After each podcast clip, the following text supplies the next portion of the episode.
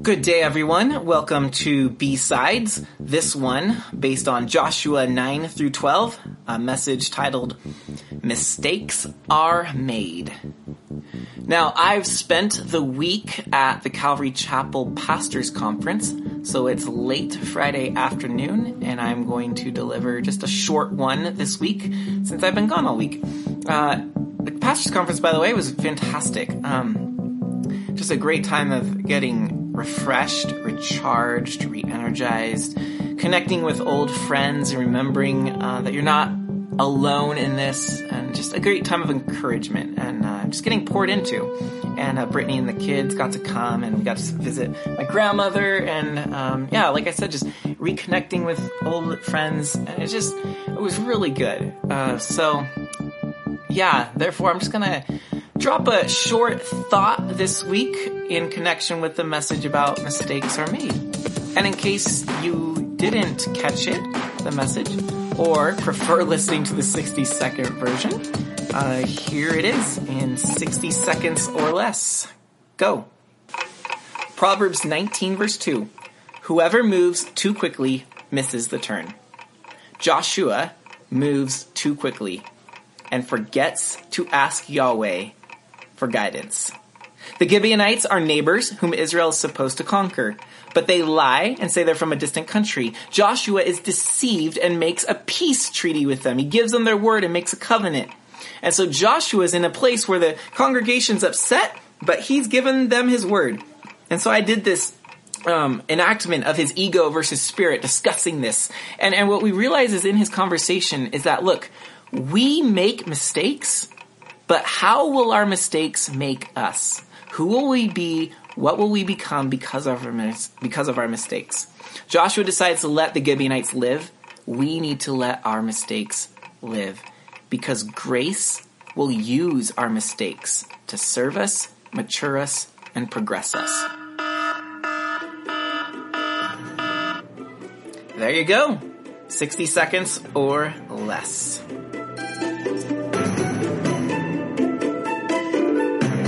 Now, the simple thought I had for this week comes from a story in Winnie the Pooh. And this is the one entitled, In Which Pooh Gets Stuck in a Tight Place. And I think we can all relate to getting stuck in a tight place, to making mistakes. What I love about this story is how we see Christopher Robin, who sort of represents a God figure in this story, at least the way we're going to look at it, how he reacts to Pooh's mistake. So it starts with Pooh doing his typical stretches in the morning. He goes out into the forest and takes a stroll and hums to himself. He sees a hole in which he knows is Rabbit's hole. It's his house. A hole must mean rabbit, and rabbit means company, and company means Pooh's favorite thing, food. Pooh's always down for food. So he pays Rabbit a little visit, in which Rabbit politely offers Pooh food. Would he like condensed milk or honey on his bread? And Pooh says, both. But don't bother with the bread, Rabbit. And Pooh eats and eats and eats, licks his sticky paws clean, shakes Rabbit's paw, and says goodbye. So Pooh goes out of the hole, which is Rabbit's front door, and he pulls himself out with his front paws and pushes himself with his back paws and realizes, oh dear, he can't go forward. And so he tries to go backward, back into Rabbit's house, and he can't go backward.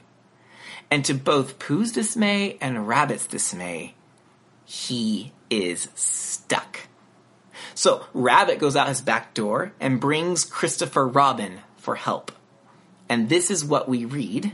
It says, Christopher Robin lived at the other end of the forest. And when he came back with Rabbit and saw the front half of Pooh, he said, Silly old bear, in such a loving voice that everybody felt quite hopeful again. That is the gracious voice of our Heavenly Father. We get ourselves stuck in a tight place. mistakes are made, and with only a loving voice, he looks at us. And it gives us hope that we can move forward, that our mistakes are somehow, grace is somehow going to transform these to transform us, that our mistakes are somehow going to serve us, mature us, and progress us. And we may, in shame or condemnation or just listening to the lies of the enemy, want to crawl back into rabbit's hole and stay there forever. But God comes and says, with such tenderness and love and, and perhaps humor, Oh, my silly children. He knows we're going to make mistakes. He does not condemn us, judge us, make us feel awful for them. He already knows us being in a tight place. We already feel bad for what we did. He comes to encourage us and to move us onward, to get us out of that spot. And so, Christopher Robin comes up with a plan. Pooh, I'm sorry, but you're not going to be able to eat again for a week because you need to get thinner. And of course, Pooh is dismayed. What am I going to do without eating for a whole week? But Christopher Robin promises to read to him. And see, sometimes our mistakes come with consequences that are not fun. We're stuck for a while. But in that stuckness comes our thinning process. God is pruning off things, trimming things out of our lives. And it's a time when we get to read or listen or pray. His word into us, His voice into us, and all that other garbage that got us stuck coming out of us. And finally, the week comes to an end, and they're ready to pull Pooh Bear out. So, Rabbit gets all of his friends and his relations, and he grabs Pooh's front paws, and everybody in a line grabs onto Rabbit, and the person behind grabs onto him. There's a whole line of people heaving and hoeing and pulling and tugging on Pooh Bear, and finally, boop, Pooh comes out, and everyone tumbles, the whole line tumbles over backward, and Pooh flies through the air and lands right on top of them. And you know what Pooh does? He's grown through this. He just dusts himself off and he carries on, continuing in the direction he was going. This is how the last two sentences read. So, with a nod of thanks to his friends, Pooh Bear went on with his walk through the forest, humming proudly to himself. But Christopher Robin looked after him lovingly and said to himself, Silly old bear. Friends, I hope you hear God's voice in there. He looks on us lovingly and says, Silly old bear. He is not disappointed. He is not going to reprimand us or bring some sort of ill will into our lives to get even with us, to get us back, to teach us our lesson. God doesn't punish us for our sins. We are punished by our sins. Pooh had a week to think over what he did. Stuck in that place, he did not need to be punished by Christopher Robin. He needed to be encouraged and helped by the one who loved him most. And when we are stuck in our tight places, when we make mistakes, God looks lovingly upon us. I would even say humorously. Do you think that our mistakes surprise him? He knows our frame, the Psalms say, that we are dust. He knows he has compassion toward us. We can have compassion toward ourselves. We can get up and move on knowing that He is laughing over us. He is smiling fondly at us. And all He does is say, Silly old bear. May God give us the grace to move forward through our mistakes. May He give us the grace to laugh at ourselves and to know that He loves us with that much affection.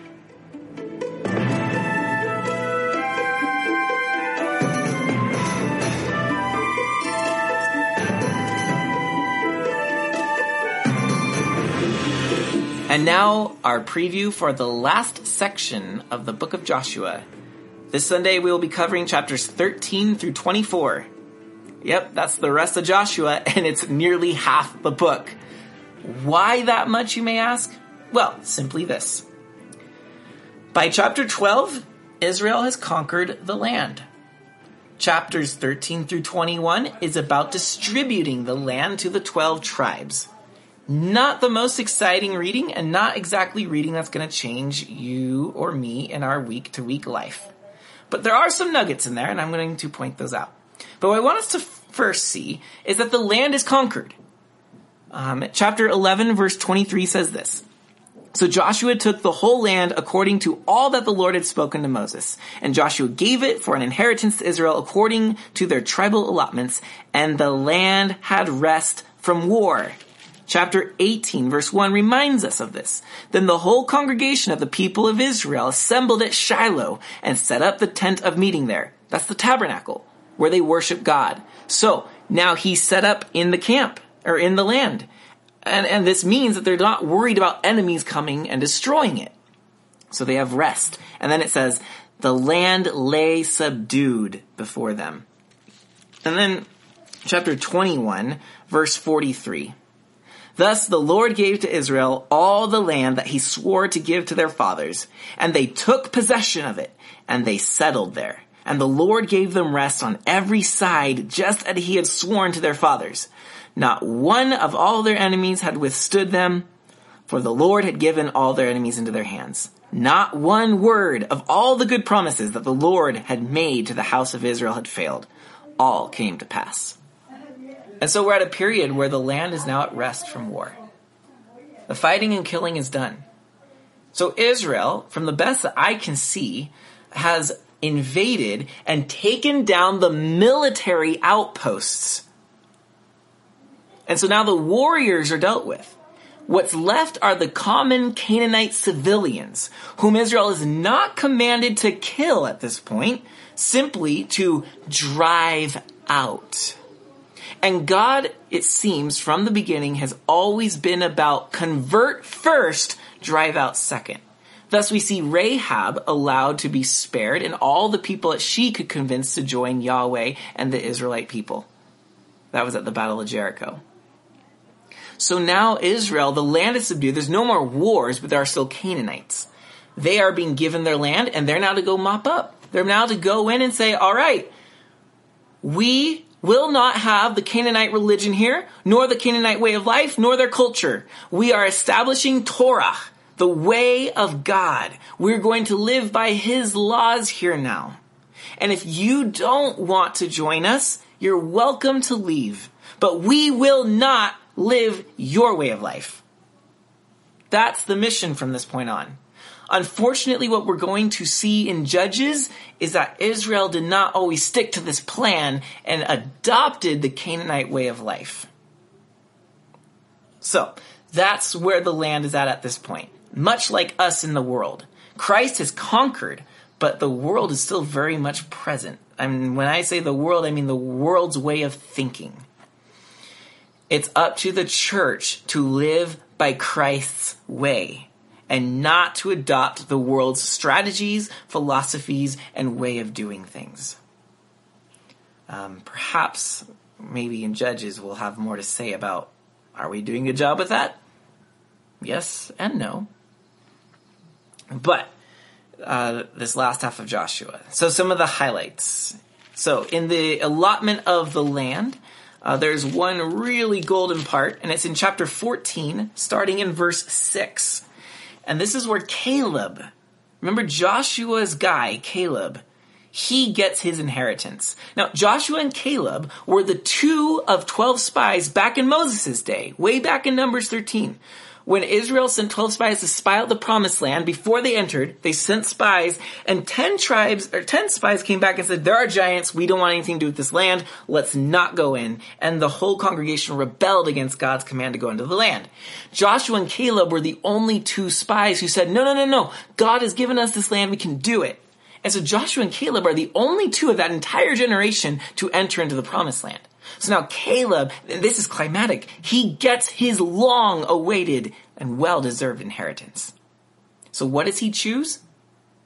Does he choose the resort by the seaside or the mountaintop experience with a grand view and a majestic palace with servants to serve him the rest of the days of his life?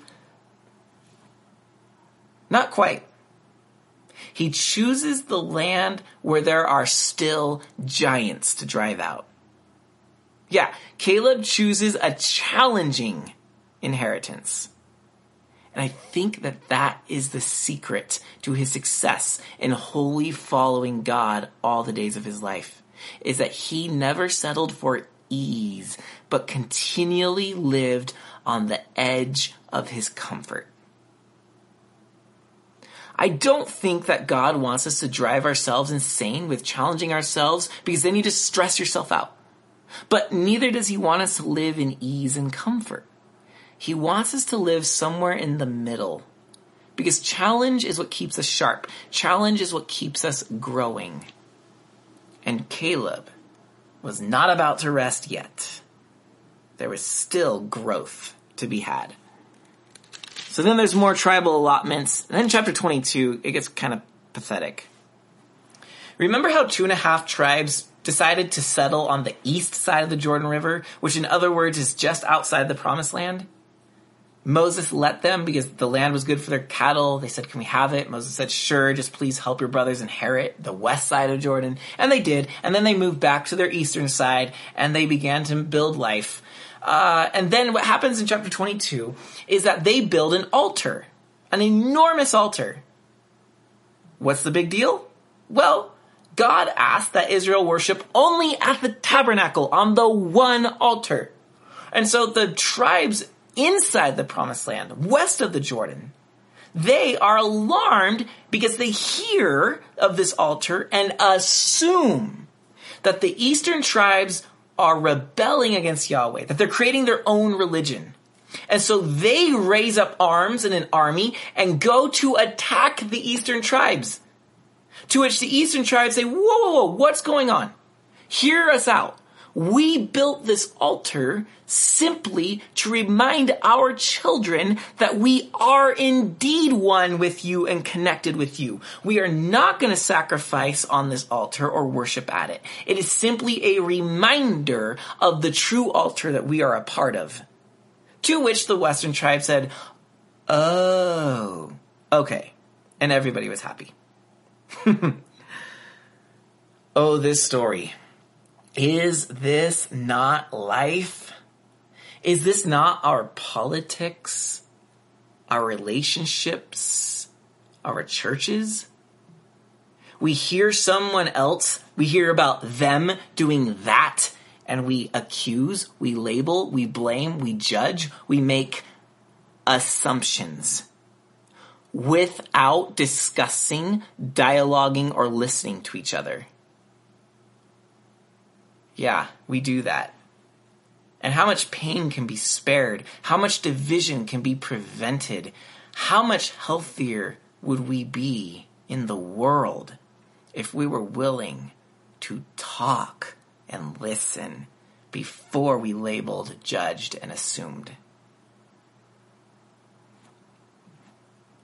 Then, chapter 23 and 24, the book ends as Joshua's life comes to an end. And Joshua there delivers his parting words, challenging Israel to hold fast to God's word, to love him, to serve him, to get rid of your idols. And then the famous call, choose this day whom you will serve. And Joshua triumphantly declares, as for me and my house, we will serve Yahweh. So those three episodes, Caleb and the Giants, the altar and the disagreement between East and West, and then Joshua's parting words. These three I'm going to emphasize. So if you uh, don't feel like reading half the book of Joshua this weekend, and the division of the land is a bit stale for you, uh, that's okay. I understand. Um, you can just focus on those three sections because that is what I will be teaching on on Sunday.